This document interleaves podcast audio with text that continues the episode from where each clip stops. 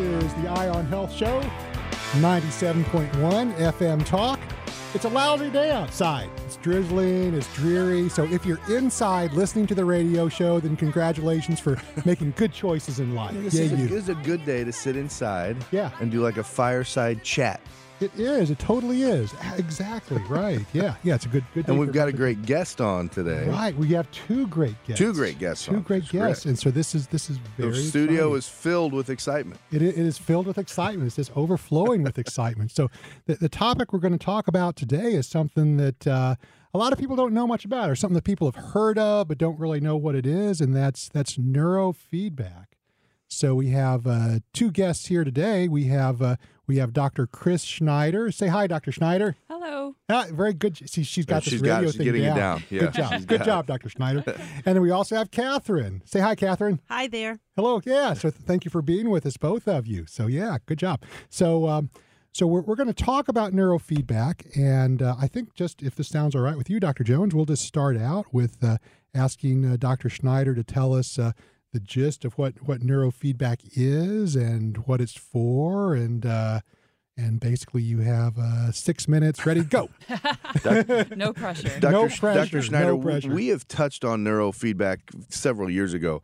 Um, am I right in assuming this is kind of it, we're still learning a lot more about it, right? It's, it's it, this is a newer field of information to learn about, correct? For sure. Yeah. I often say we're in the wild, wild west, right? Uh, we know about 5% of what we know, and what we know is really exciting. Um, but, you know, I think this is the thing that 20 years from now, people are going to be saying, oh, wow, you guys used to do that. Now we have this, Sure. you know, we're so much more specific, right? And the number of things we can treat with neurofeedback, uh, again, I'm assuming here, you can tell me if I'm wrong, but I rarely am, that the, the number of things we can treat just gets greater and greater as we learn more about it, correct? For sure. I mean, and we can talk a little bit about the history, but in the 60s, we really thought that this was helpful for seizures, which is true, and helpful for anxiety, and that was it. and now we absolutely Sure. know, you know, things like traumatic brain injuries, things like PTSD, ADHD, um, you know, migraine headaches. There's all of this, and there's newer um, research coming out around the opioid addiction, perhaps, and dementia, like these big sort of hitters that nothing else we seem we seem to not be effective in treating in any other way. So if neurofeedback can do something for that, that's So, for those listening out there, the, the I guess the general question is be what is neurofeedback? I mean, in layman's terms, what are you doing? Yeah, Right. using small words. Yes, 250 characters or less. wait, is this a Twitter of This is it? the, twi- the Twitter Yeah. description, Yeah, tweet tweet us. Fair enough. So it is a difficult thing to explain, but basically what we're doing is we're taking your brain and we're changing we're we're helping your brain get into different brain waves. Now, as a therapist, this is what I've done my entire career, tried to get people to rewire their brains. But then somebody who's a lot smarter than me said, "Why are you talking and do it when you can just have the brain learn how to do it?" And so, what it actually looks like is you come into the office, and depending at ours, we do 19 points. There's 19 different points in your brain that we can change. And you wear a cap and you get some gel, and you basically basically end up playing a video game, but not with the controllers like you would normally think. You actually are watching a car, and your brain learns how to make the car go because we're reading your brain waves. And so, when your waves are in the optimal form, the car goes. When they're not, the car either stops or it goes to the right. And so your brain learns, is incentivized how to get in the correct brain waves. Ah, so, so to make sure we got this, so so so the so the client is wearing a cap with 19 different, I guess 19 different recording points or 19 different little Holes in metal the cap. things that okay that, that, that can that can record your brain waves in Yes. 19 different places, and and you're looking at their brain waves and trying to help train them to have different brain waves or more more normal or more correct brain waves. Yeah, and it might be helpful just briefly for me to talk about the different brain waves yeah because that might just sort of help know what we're talking about. right. And so we all have some basic difference differences in brain waves, and they're all in our brain all the time. But we want some to be dominant in some parts of the brain and not in others. So, for instance, we all have heard of delta waves. I think, right? This is mm-hmm. like the good sleep Oh, wave. sure. The- I the mean, slow one. I was just discussing delta waves Yeah, this yeah, I was- morning over I was, coffee. I, I was just talking about delta yeah, waves. I mean, too. what, yeah, When were we talking Delta, about that, Steve? I, yeah, delta's delta's awesome. I kind of like Yeah. alpha, but Yeah. you know, delta's yeah, are there gamma waves? There are actually. Does that turn done. you into the Hulk if you turn your gamma waves on? okay, so uh, yeah. Yeah. sure, we all know about delta waves. Yeah, yeah, right. great. Yeah, me, me too. Yeah. So, So- delta is a sleep wave. Yeah. Okay. We have all right. it all the time, but if your dominant wave is delta when you're awake, life's not going to go well. That's bad, Right. right? 'Cause it's Well, not supposed like to be tr- dominant narcolepsy, delta. Well, you, you'll be Right. you'll be sleepy, maybe not as attentive. right, and not Okay. not being able to focus maybe as well. Okay, so we have different wa- waves, and and we know what normal is supposed to look like on these waves. I guess is what you're saying. Okay, all right. Yeah. So theta is a wave up from that, and it's kind of the twilighty wave, you know, like right before you go to sleep and you're kind of in daydream land, right? So actually, theta, and most people are really surprised by this, but theta is prevalent in ADHD. Huh. And you may think you see kids with ADHD and you're like, they're hyper, but it's actually their left frontal lobe being under aroused and not being able to focus and process, right? So, one of the things we do with ADHD is we decrease the amount of theta, right? Yeah. Um, and, and these different types of waves or frequencies, I guess. Like Yes. deltas lo- for all those engineering geeks out there. You probably use like Fourier transformations measured in and hertz, stuff, right? right? Cycles yeah. per Okay. second, Cool. right? All right. See, Yeah. see, I sounded like I knew what I'm talking about, but that's the limit of my knowledge right Yeah, you there. did, man. That was Yeah. that sounded good. Well, thank- yeah, I thank mean, you. you had Thanks. me fooled. Yeah, yeah, good, good, good. Uh, That's yeah. So above that is alpha, and Mm-hmm. this is like that calm meditative state. And we used to train everybody to alpha because we thought like, and we still do for things like PTSD. But the fact of the matter is, like Buddha didn't get a lot done, right? Right. So it's great to be meditative, but sometimes we need to be in a higher wave. So SMR is a little bit higher wave, and we think about it as relaxed attention. So I'm motivated, but I don't feel any anxiety or threat. Okay. Yeah. Now, above that, I'm almost done. There's two more. Two more, So okay. above that is beta, and beta can be a really good thing in low. Low beta, like beta one or two, is like focus, right? Like when you're, I got to get this done and I'm going to get it done and I'm excited about that. Beta five is catastrophizing, right? Ah, And so the example I always use is a client I had who um, was dropping her child off for daycare. And she wasn't worried the kid wasn't going to get enough attention. She was desperately worried the kid was going to be kidnapped. That's a beta five thing, not a beta one, All right. right? Okay, yeah. And then the only other one above that is gamma, and that's a really high wave. And that is actually being associated with dementia. Interesting. So, huh? So, so different types of brain waves come along with different types of psychological problems, Yes. and you're training them to make their brain waves better, and that makes them better. yes. Wow. Got it. Cool. All right. All right. Well, let's. uh We got to go to break, unfortunately, because my theta waves are starting to activate. Yeah, I'm having Well intrusive done. theta Great. waves. All right. So let's go Good to one. break. Yeah. Um, when we're when we come back from break, we're going to be talking more about now how can we retrain these things to put them into the right order. Yep. I guess. Yeah. Yeah. Great. All right. So stay tuned. We're going to have more Eye on Health coming back after these words. All right. We're back. 97.1 FM Talk. This is the Eye on Health Show, KFTK. And we're here with Dr. Chris Schneider and with Catherine, we are talking about neurofeedback. And uh, this has been really cool so far. So, so with neurofeedback, we're talking about uh, different brain waves and abnormalities of brain waves that people have with different conditions.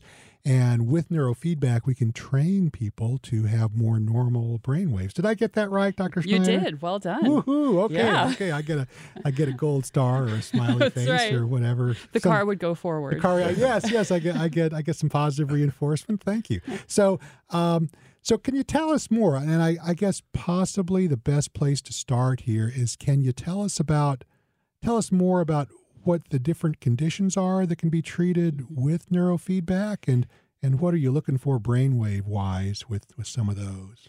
Yeah. And so, you know, the history of neurofeedback is interesting in that we sort of realized we could do this but we were sort of stabbing in the dark like how do you how do you even know what normal looks like mm-hmm. right and then finally this guy thatcher came up with a database and he has at least thousands maybe tens of thousands of normal eegs which allows us to take uh, an assessment that we take of somebody and compare it across this great database. And we can say what part of your brain is under aroused, what part of your brain is over aroused, what brains what part of your brain is inhibited. And we can train you towards the norm. And in doing so, we take things like ADHD, we, depression, anxiety, and we bring your brain to a more balanced function, and those symptoms tend to go away. Yeah. And you train people to do something different with their brain waves, sort of using motivational things like like video game type motivations. Right. And so there's it's important to remember there's nothing going in your brain. Some people confuse it with shock therapy. And I've had a client Yeah. once come in two or three times and be like, I just don't think I can let you shock my brain. I'm like, nobody wants that. Right. Yeah. All it is is reading your brain waves Yeah. and giving you mirroring and having your brain go towards more adaptive functioning. And what we know is when your brain goes to more adaptive functioning, it stays there. And so the good thing about this is that, you know, whereas antidepressants you have to take long term, something like ADHD, you know, stimulants you'd be on the rest of your life, we can do 10 to 15 sessions, teach the brain how to focus, and you're good. Mm, And maybe, you know, every six months you may need to come in for one or two sessions, but, you know, the stimulants are gone and you're focusing and you're off and flying. So, Right. what are the most common conditions you're treating at your practice with neurofeedback? Uh, so the most, the two most common things I, well, three most common things I see are PTSD from trauma, and we can talk a little bit about that because that's really, really great. Um, but also ADHD and anxiety, depression. Okay, all right. Though that's the bulk of what you're treating at, at your practice. And are, would this be for people that have failed other treatments, or can this be considered a first or second second line treatment without having to fail a bunch of things first? Yeah, this certainly can be a first line Okay, treatment. Um, you know, and lots of times we have people. So, for instance, I see a lot of kids who have ADHD and anxiety, and so the problem is, is if you give a kid with ADHD stimulants, their anxiety Sure. goes up, Sure. right? And you can't medicate half of the brain. Whereas with neurofeedback, we can go and train the left hemisphere, which is where ADHD lies, and then go and train the right hemisphere, which is where the anxiety lies, and we can take care of both. How do patients find their way into you? Are they referred in by their general doctor or by their psychiatrist, or are they just calling up themselves and saying, "Look, I heard about this and I, I want to try"? all of the above and we we collaborate with a lot of therapists in the area so for instance people who are doing trauma work sometimes trauma work can actually make people worse and not better if they're not stable enough and they can't emotionally regulate enough then when you actually go to the trauma work people end up deteriorating And by, by trauma work, you mean going to a therapist that has you talk about your trauma Yes. over and over again. Yes. Yeah. And so, Okay, like all a right, combat yeah. vet Right. who comes Sure. back and is trying to work through their experience. Um, and so, lots of therapists will come and have those people do neurofeedback with us adjunctively to bring down the trauma response so that when they go back, they can actually do the trauma work without all those hmm. really, really hard side effects. So, What so if with you're s- neurofeedback, you can deal with the trauma without talking about it. Without talking about it, what if you're one of these people you you know something's not right? You probably have self-diagnosed. I've got anxiety, or I'm you know I'm depressed, but I don't want to go on medicine, right. and I don't want to go sit and talk to a counselor. I, maybe I just don't have time to go talk to a counselor all the time, or or that's just not going to work for me because I'm not that type of person. I don't talk. Right. Could that person call up your practice and just say, "Can I start here? Can I maybe start with neurofeedback and see?" Yes. Yes. So how do they get a hold of you? so we have a website. Okay. It's called integrativemindinstitute.com. And people can go there. There's some um, sort of psychoeducational things that, you, that can be there to talk about neurofeedback, pictures of what it would actually look like. But really, they can come in and we can go through the symptoms. And even people who've had stroke, who've had traumatic brain injuries, had those sorts of things, we see a lot of that. They come in, and again, we can do a 19 point assessment and we can look at their brain map and show them, wow, these are the parts of their brain that are sort of outside of statistically what we would expect in kind of a neurotypical brain. And we can then talk through do the symptoms match what we're seeing in the brain? And many times people will say, That's why. Right. Hmm. That's hmm. why I'm doing this. So, for instance, people with alcoholism, lots of times they'll come in and their hind brain will have no alpha whatsoever. What does that mean? They don't know how to calm. No wonder they use alcohol, right? Something's got to calm them. And they look at that and they say, That's why I'm using. Got it. So neurofeedback instead of booze. Right. Right. Ah. Right. Which might have advantages. Hey. Something's got to you got to try something, right? That's right. Yeah. Yeah. Um, okay, so it's integrated Integrative. Integrative. Mind integrative Institute. mindinstitute.com. Mhm. Integrativemindinstitute.com. You guys are local here in, In St. Clayton. Louis and Clayton, so uh, local. You can come get your assessment and get started. Yeah. And, and you got two office locations. So we also see people out of Kirkwood, but the majority of the neurofeedback practitioners are in Clayton. Oh, okay. So it's okay. easier to get into Yeah, yeah, and and I, I know you guys have a long waiting list, which is which means that you're good. I mean, you know, yeah. Well, and you know what I say to people is, you know, the goal is to get you off of meds if that's your goal. We can do it while you're on meds, but you know, it is a commitment, right? And so it is twice a week and you know, for something like ADHD, we're talking maybe 10 to 15 sessions for sort of longer period trauma, it may be 20, 30 sessions. And so it is a commitment. Um, and and the change happens subtly, right? So Sure. it's not like a Yeah. stimulant where you take it and you're like, oh, that Yeah. feels different. Um, but you know, I've seen some remarkable things in the few years I've been doing it. So you've brought a patient with you. Yes. Yeah. Hi, Catherine. she made Hello it through the waiting Hi. list. Yeah. Congratulations for putting up with their long waiting list. So yeah, yeah. You So- actually did have a little bit of a waiting list when I started with you, but I started with talk therapy. Right. Oh, Actually. uh-huh. Okay. She I actually had- came in at the beginning. Yeah, and I had um, heard about a book on public radio called "The Body Keeps the Score," and it's on. It's a summary of research on PTSD and early childhood trauma, which I survived. So. After I read this book, I was like, mm, I was already on antidepressants. And after I read this book, I started looking for someone who knew about this research. And I went to two other people, and they were like, mm, haven't heard of that, don't believe in early childhood chronic trauma, only PTSD, immediate. And so someone referred me to Chris. And as soon as I got there, I said, Look, I read this book. She said, Oh, I'm really schooled in all this research. And actually, um, started in one kind of therapy, this internal family systems talk, but it only seemed to take me so far. And then Chris really wanted me to try neurofeedback. And um, wow, it made, I mean, for me, it wasn't a subtle difference, it was a dramatic difference. Wow. And after even the first week, I mean, you could ask my husband. I'm someone who went to bed at seven o'clock at night because I had theta all over my brain, apparently. Uh, I do have to say that when Chris first did my assessment, she looked at my thing and said, I think I'm going to take this case to my supervision. but after the first week, like I stayed up till 10:30 at night one night doing taxes and organizing my office, and like my husband was like, "This is the invasion of the body snatchers." Um, Wow. So I mean, Wow. for me, it was Come to my for me there was no downside, Wow. and um, and since then, I think that the biggest thing for me is that I'm not overrun by my emotions, Hmm. and that I'm aware of my emotions before they overrun me, which was really, um, really helpful for me. And I did get off of antidepressants and doing neurofeedback. Wow. Amazing. Yeah. Amazing. So how long have you been dur- doing the neurofeedback? I've been doing it quite a while, a year and a half. Yeah. Yeah. And and I mean there now like there's gaps in my treatment. I haven't had a treatment now in like 2 months, but I'm going in next week for a tune up. Huh. Um So you can tell maybe when it's time, or do you have something like regularly scheduled?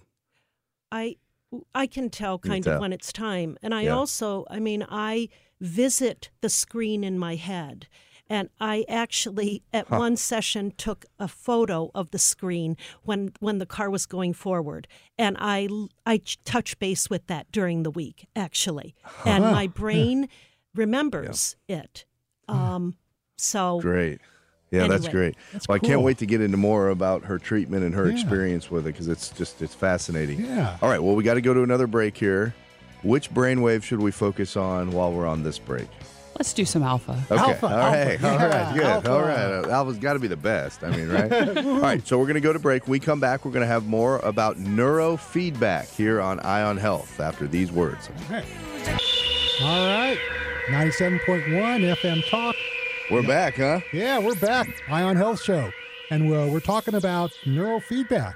And uh, a couple things we wanted to talk about. I think well, one topic that came up during the break while we were, we were all doing our alpha wave thing here, uh, or may, maybe it might have been beta because we were thinking hard. I'm not sure. But, but we, we, we were doing the alpha and beta waves and talking about uh, possible uses of neurofeedback to not necessarily to uh, help uh, to help illness or to help suffering, but to optimize performance in people. So we wanted to talk about that, and also we want to hear more from Catherine about what it's like to actually have neurofeedback. Like what's the what's the real nitty gritty when while we're doing that. Catherine, were you were you scared at all?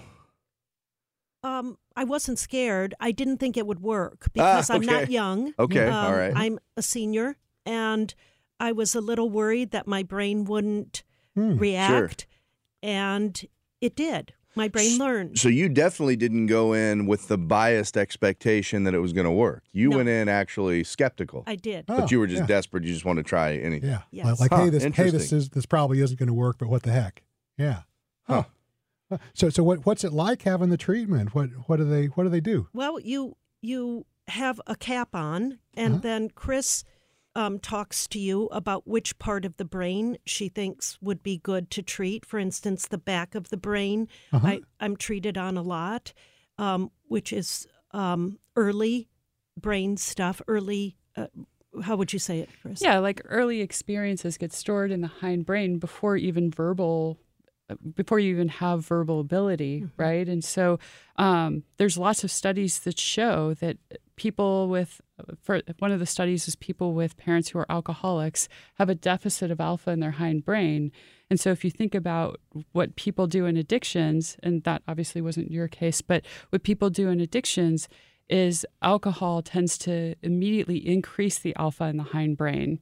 Now, unfortunately, it has a bunch of other bad side effects. But if we can up the amount of uh, alpha in the hindbrain, that compulsion to drink tends to go away.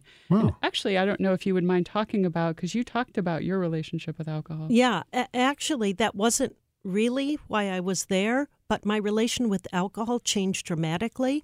Like, I could be somebody that would easily throw down three glasses of wine and not feel anything until I was like knocked over by it. And now, I mean, we worked really very intentionally on sort of the part of the brain that is awareness in the body. I don't remember which part that is right now. F8. F8. And um and now I'll have a glass of wine and I'll say, mm, yeah, that Huh. feels I feel that. And and that has been my experience again and again with just feeling things before they take me over. And um it's just it's very moving for me that this has helped me Yeah. in so many areas Yeah. of my life. Would you? Would you? I'm guessing you would recommend, or you wouldn't be sitting here with us. You would recommend someone maybe that's sitting on the fence and they're maybe scared about putting electrodes on your brain to do all this. It's really not invasive at all, it's correct? not invasive. Yeah. I mean, the only thing you get really, uh, I, I started to say that before I got off that tangent. I mean, you put the cap on, and then Chris will put gel in the holes on the parts of the brain that she wants to see the brain waves on Yeah, at that the- time. the So parts of back your the brain. scalp, yeah. Pa- par- parts of the scalp. I'm Yeah. sorry. Yeah. Yes. So you do have sort of gel in your hair. I That's the mean, worst of but, it, though, I mean, right? that's the worst of it. And I do think some people like to wash their hair when they. I have sort of a f- a fluffy head of hair, so I can sort of wipe it off with tissue and then not worry about it until the next morning or something. I mean, it's definitely if that's the worst part of it, that is really manageable side effect. Gel in your hair. Well, you just you hear neurofeedback, you hear electrodes on the scalp and all of that, and it probably is scary to some people because we've talked about all the scary things like shock therapy and all that, right? We've Right. talked right. about that. Yes. Yeah. so no, I am sure yeah. there is a stigma only because they simply do not understand. Yeah. So having you explain to them if the worst thing that happens here is you get some gel in your hair, that's not the end of the world, right? No pain with it at all. There's no pain. no and really, headaches Chris or is very is always saying, "How are you feeling right now? How are you feeling?" There was one time at the very beginning, my treatment, where we were doing. I, I'm going to use these terms. You were training me in SMR, which for some people like me with with PTSD and early trauma is too high. So I, I have to be trained in alpha and not SMR waves. But we didn't know that then. Right. So I was being trained in SMR, and then I went home and I had like dizziness all weekend to the point where I couldn't drive. Huh. Hmm. And then my husband drove me back in on Monday and we retrained my brain, and then my dizziness was gone. That was the only side effect that I can remember. Yeah, and what we, you know, what I always say to people is that, that dizziness or those headaches typically are there during the session. And so if somebody tells me, "Hey, I'm starting to get a headache or I'm starting to get dizzy," there are very simple things that we can do just to make that go away. And if somebody weren't stubborn and would just call me later that day, we could have taken care of it. but that is part of recovery from trauma. Is That is sort of thinking that I did something wrong. Yeah, right. So um, uh, this will get better at some point. Right, Mm, right. mm, yeah. Right, yeah. Yeah. I mean, I got to imagine the applications for a whole generation of people who have been at war now. Um, Yes. This, you know, I would hope that the government would maybe be getting involved with something like this because I mean, Yeah. we have a whole generation of soldiers that are. You Well, know, yeah, for Yeah. sure. And luckily, uh, the VA has just bought like 20 equipment, Great, 20 pieces great, of great. equipment. We actually had to wait to get our equipment because they had backlogged. Um, but the other people that in the military is the U.S. Navy and West Point, because not only is this about, like you were talking about, not only is it about bringing up a deficit, but we can do peak performance training sure. right? So we can train pilots, for instance, to stay calm at times of crisis. We can, um, you know, we can train elite athletes like Olympic teams to stay in the zone and to be able to focus and stay in that way, right? And so, yeah, you know, not only do people come in saying, hey, you know, I can't focus or I'm ADHD, it's also a, gosh, I want I want to be the top performer in my field. How do you help me? There were studies done in the late 90s and early 2000s looking at um, surgeons in training, and those that played a certain amount of video game hours were doing way better on some of these surgical tasks than those that had never been exposed to video games ever. Really? Um, yeah, yeah. Wow. And so, um, you know, in part of eye surgical training, which is very minute surgery, we use lots of simulations now, com- computer simulations, almost like video games, to train the brain. I guess we're doing neurofeedback kind of things with these, but we're, we're not monitoring it. But Right. right, that is neurofeedback, right? Well, not necessarily in that what neurofeedback does is we're monitoring your brain waves. And so the it would be neurofeedback if the video game was helping you towards more clear focus and attention. And sometimes video games by nature do that. yeah, but you know but again like so if i'm training somebody with anxiety and they're watching the video game and they're getting stressed out because they want the car to go that's going to make the car stop even more yeah. we're going to their brain the car's not going to go till they relax and can watch it without anxiety And just like you mentioned with fighter pilots, you don't want them, um, you know, getting in a high stress situation, you know, not being able to focus. It's the same thing, you know, doing surgery on Yes. someone. You know, look, things can happen during surgery, and you want you want to be able to maintain your focus. Maybe they should start adding neurofeedback to surgical training for these for these young surgeons. absolutely yeah. Yeah. i mean and we there's a whole nother probably program to talk about the stresses that doctors are under and you know the mental health rates and that sort Yeah, of thing right. and so being able to give them a help, some help around the anxiety and depression as well Yeah, right. We look at physician burnout rates, and Yeah. you know, uh, y- this may be something that we no. So, um, so you did training, and you used to do it intensely, and now you only go in every couple of months to kind of freshen up. Yes, I used to do it twice a week. Okay. And then I went down to once a week. And um, now I probably will, I don't know. Uh, I have to, Chris is a pretty good guide on Yeah, that. you kind of play it by and, ear, and um, has a great sense of, Yeah. of that. And then, but I'm feeling really good. I don't, I mean, I'm feeling very stable and happy and able to be productive and focused and organized. So, I mean, to me, it's just um, pretty amazing what how far science Yeah. can bring us. and how much it has helped us. And I'll tell you, one of the amazing things is I've realized now um, a lot of stuff about my family of origin, and I have a lot more empathy for my parents than I ever had before in my life because I understand um, th- that my dad.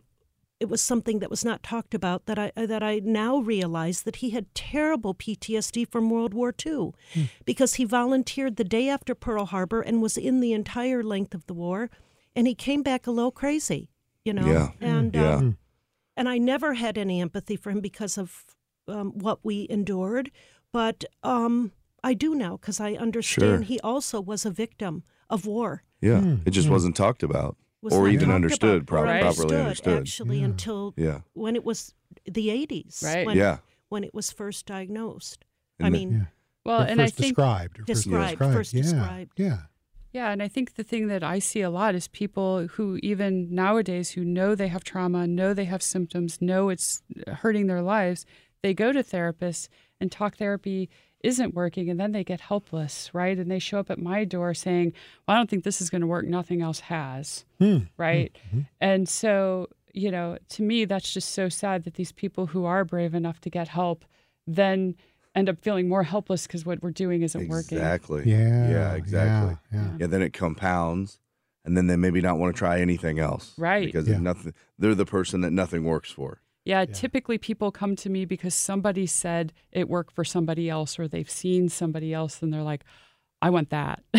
Yeah. yeah. What is the classic brainwave pattern for someone who has PTSD? Is there one thing that you can put that monitor on? You look at the monitor and you're like, oh, this person's got PTSD, even if it's not, even if they haven't been able to verbalize it. So, very typically, a PTSD pattern is your brain is both over aroused and under aroused at the same time. And so you have high beta and high theta, which means there's no room in the middle to actually process things. And we look for this in your temporal reasons, regions, which are memory integration. It's also the part of the brain that helps regulate thoughts and feelings because what a lot of people with trauma will say is, I know I'm safe, I just don't feel safe. You know, I know I've created safety in my world, but it doesn't feel safe. And the brain's not coherent. It's not integrating in the way that reality is fitting in. Is that pattern classic? I mean, is it? It's unmistakable. How long does it take to read that pattern for someone? Like, uh, what's the? Is it five minutes to get a reading like that? So, the first assessment we do, which assesses for both state and trait, so how you're doing right now and how you are overall, the first one of the first sessions we typically do an assessment, and all we need is five minutes of recording with eyes open, five minutes with eyes closed, and five minutes with a cognitive challenge. Now, the actual appointment takes an hour and a half because we got to set up the Sure. cap and the gel, and but that's all we need. And we run it through databases, and it just it clearly shows up. And the number Huh. of people who've come in and said I'm depressed or I'm anxious or I have ADHD, and I'm like, actually, You have this, this. is a trauma brain. Aha. Oh. Okay, great. Huh. Well, hmm. I when we come back, then I'm going to pose a question to us all. We have a very high suicide rate on our returning veterans. Right. If it's going to take a 10 minute test, five minutes eyes open, five minutes eye cl- eyes closed, why don't we screen them all on their way back? Hmm. Food for thought Right. while we're going to break. Okay, so stay tuned. We're going to answer that question when we come back. We got more Eye on Health after these words. 97.1 FM Talk, Eye on Health Show. We're talking about neurofeedback. And uh, right before the break, we started talking about uh, potential uses of uh, neurofeedback in the military. Uh, t- tell, tell us about that, Dr. Schneider. Yeah, you know, we were talking about how you were asking the poignant question of why aren't we assessing people when they come back? And over break, I was saying, well, actually, why don't we assess people before they go? And why don't we do some things for resilience? So, for instance, in the history, one of the things that started uh, neurofeedback is they were doing this thing on training cats just to see if we could train them to SMR. And then, because the guy who was doing the cats, the cat experiments also was for the military, they these cats got exposed to toxins. I can't train. I can't train my cat to do anything. what kind you of got to implant these? electrodes in their brain. Try Oh, that. Okay, okay, I I'll don't try. know it, your yeah. family would approve. right? Yeah, prob- probably not. But uh, when these cats were exposed to this toxin, the cats who'd been trained to SMR didn't have seizures in the way the other cats did. This is a resiliency factor too. And so, what would happen if we trained our soldiers before they went to make their brains more resilient as well? So you wouldn't have Mm. as many coming back with PTSD. Right. Um, you know, we do so much training before we send them over there. Lots of money is, Yes. is is put onto these into these soldiers to make them these fighting machines. But what if we, you know, did some of this? How many sessions? I guess there's probably no exact number, but I mean, how much effort would it take to pre-train some of these brains so that they didn't come back as damaged? Yeah. So maybe two sessions a Yeah. week for five weeks or something. And right. I know what sort of training these these guys are going through. That would be something probably they would enjoy actually doing doing Right. Well, you know- to some of the other stuff. interestingly enough, there's a school in New York, I want to say Harlem, but where they had a really high expulsion rate. And they started bringing in neurofeedback equipment and they didn't demand anybody do it. They just said, hey, here's the deal. And they found that their kids who were more violent self selected to, like when they got upset, they would leave the room and go do neurofeedback, and expulsion rates and violence rates went down to almost non existent. huh. Wow. Yeah. Wow. So Wow. we're talking about vets and trauma, but let's talk about Sure. kids who have violence, who have who are you know in Huh. in violent neighborhoods, Yeah. and you know why aren't we doing doing this in schools as well? Yeah, I mean, how many shows have we done on the school systems and Oh, what bunch, what to try to do to turn them around? Yeah. It doesn't seem like there's much, uh, you know, significant time. It, it would be doable, Right. right? Right. I know when we're talking about our military or our schools, you're dealing with a high volume of people, but it doesn't sound like this is something that would would not be doable. Yeah, we're talking about 15 to 20 minutes of session of Right. trainings for to really get the resilience factor up. And that's what these kids did. They would self-select and go into the they just had neurofeedback places in the counselor's office. They would self-select, go in, train for 15 minutes and go back. And we're just taking their amygdala Huh. and calming it down so now they're not in fight or flight anymore and they're not going to be as aggressive. Yeah. Huh. And so it does change Yeah. the state, but it also stage, changes the trait, meaning it may calm them down in the in the moment, but it's also increasing just their ability to Hmm. manage and not go up to be aggressive to begin with. Yeah, yeah. So, so the improvement sticks pretty well in between sessions, and I, I saw Catherine nodding in agreement with that one. So, Yeah, yeah, I really think that even if if I go now the next time I go and if we do the back of my brain, it might look my, like my theta is higher than it will be at the end of the session, Oh. but I feel pretty calm. Um, anyway, just because I think my brain has learned new ways of inter- interacting with my environment and the world and has helped me um, realize so much what I'm feeling in the moment. And you know, I'm somebody who like did meditation. I tried a ton of things. And I have to say for me that neurofeedback has been really the most overwhelmingly helpful. wow. Yeah, for my Wow. his for my particular history of Yeah. trauma, it's been very very helpful. Wow, yeah, because I guess with neurofeedback, it's uh, I guess it's in it's in the name of it, but you get you get direct feedback from what for what your brain is doing, so you can learn to have this brain wave instead of that brain wave, and and, and that's one thing I'm still kind of confused about because it sounds like there's something sort of similar to a video game that that you do to help train your brain to do this wave instead of that wave.